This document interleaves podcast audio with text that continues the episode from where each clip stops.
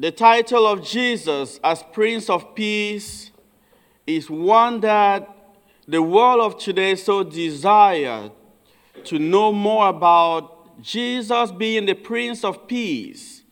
Because when you look around the world today, you realize that peace is something which is absent from individuals to families to the world peace is becoming something that people are not experiencing it anymore.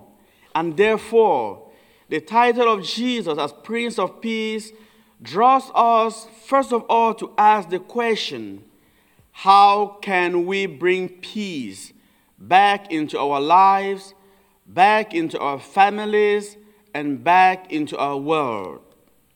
Our first reading this morning gives us the answer.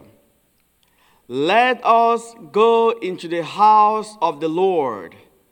Let us walk in the light of the Lord.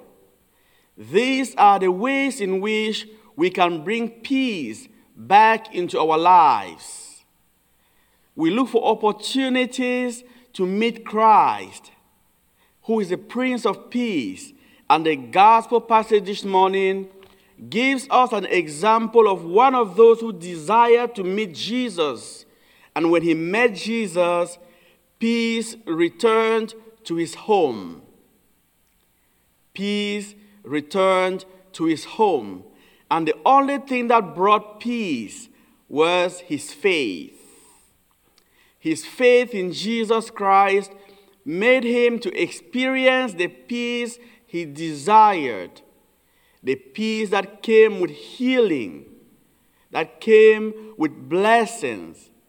And he acknowledged, Lord, I am not worthy that you should enter under my roof, but you only say that word, and my servant will be healed.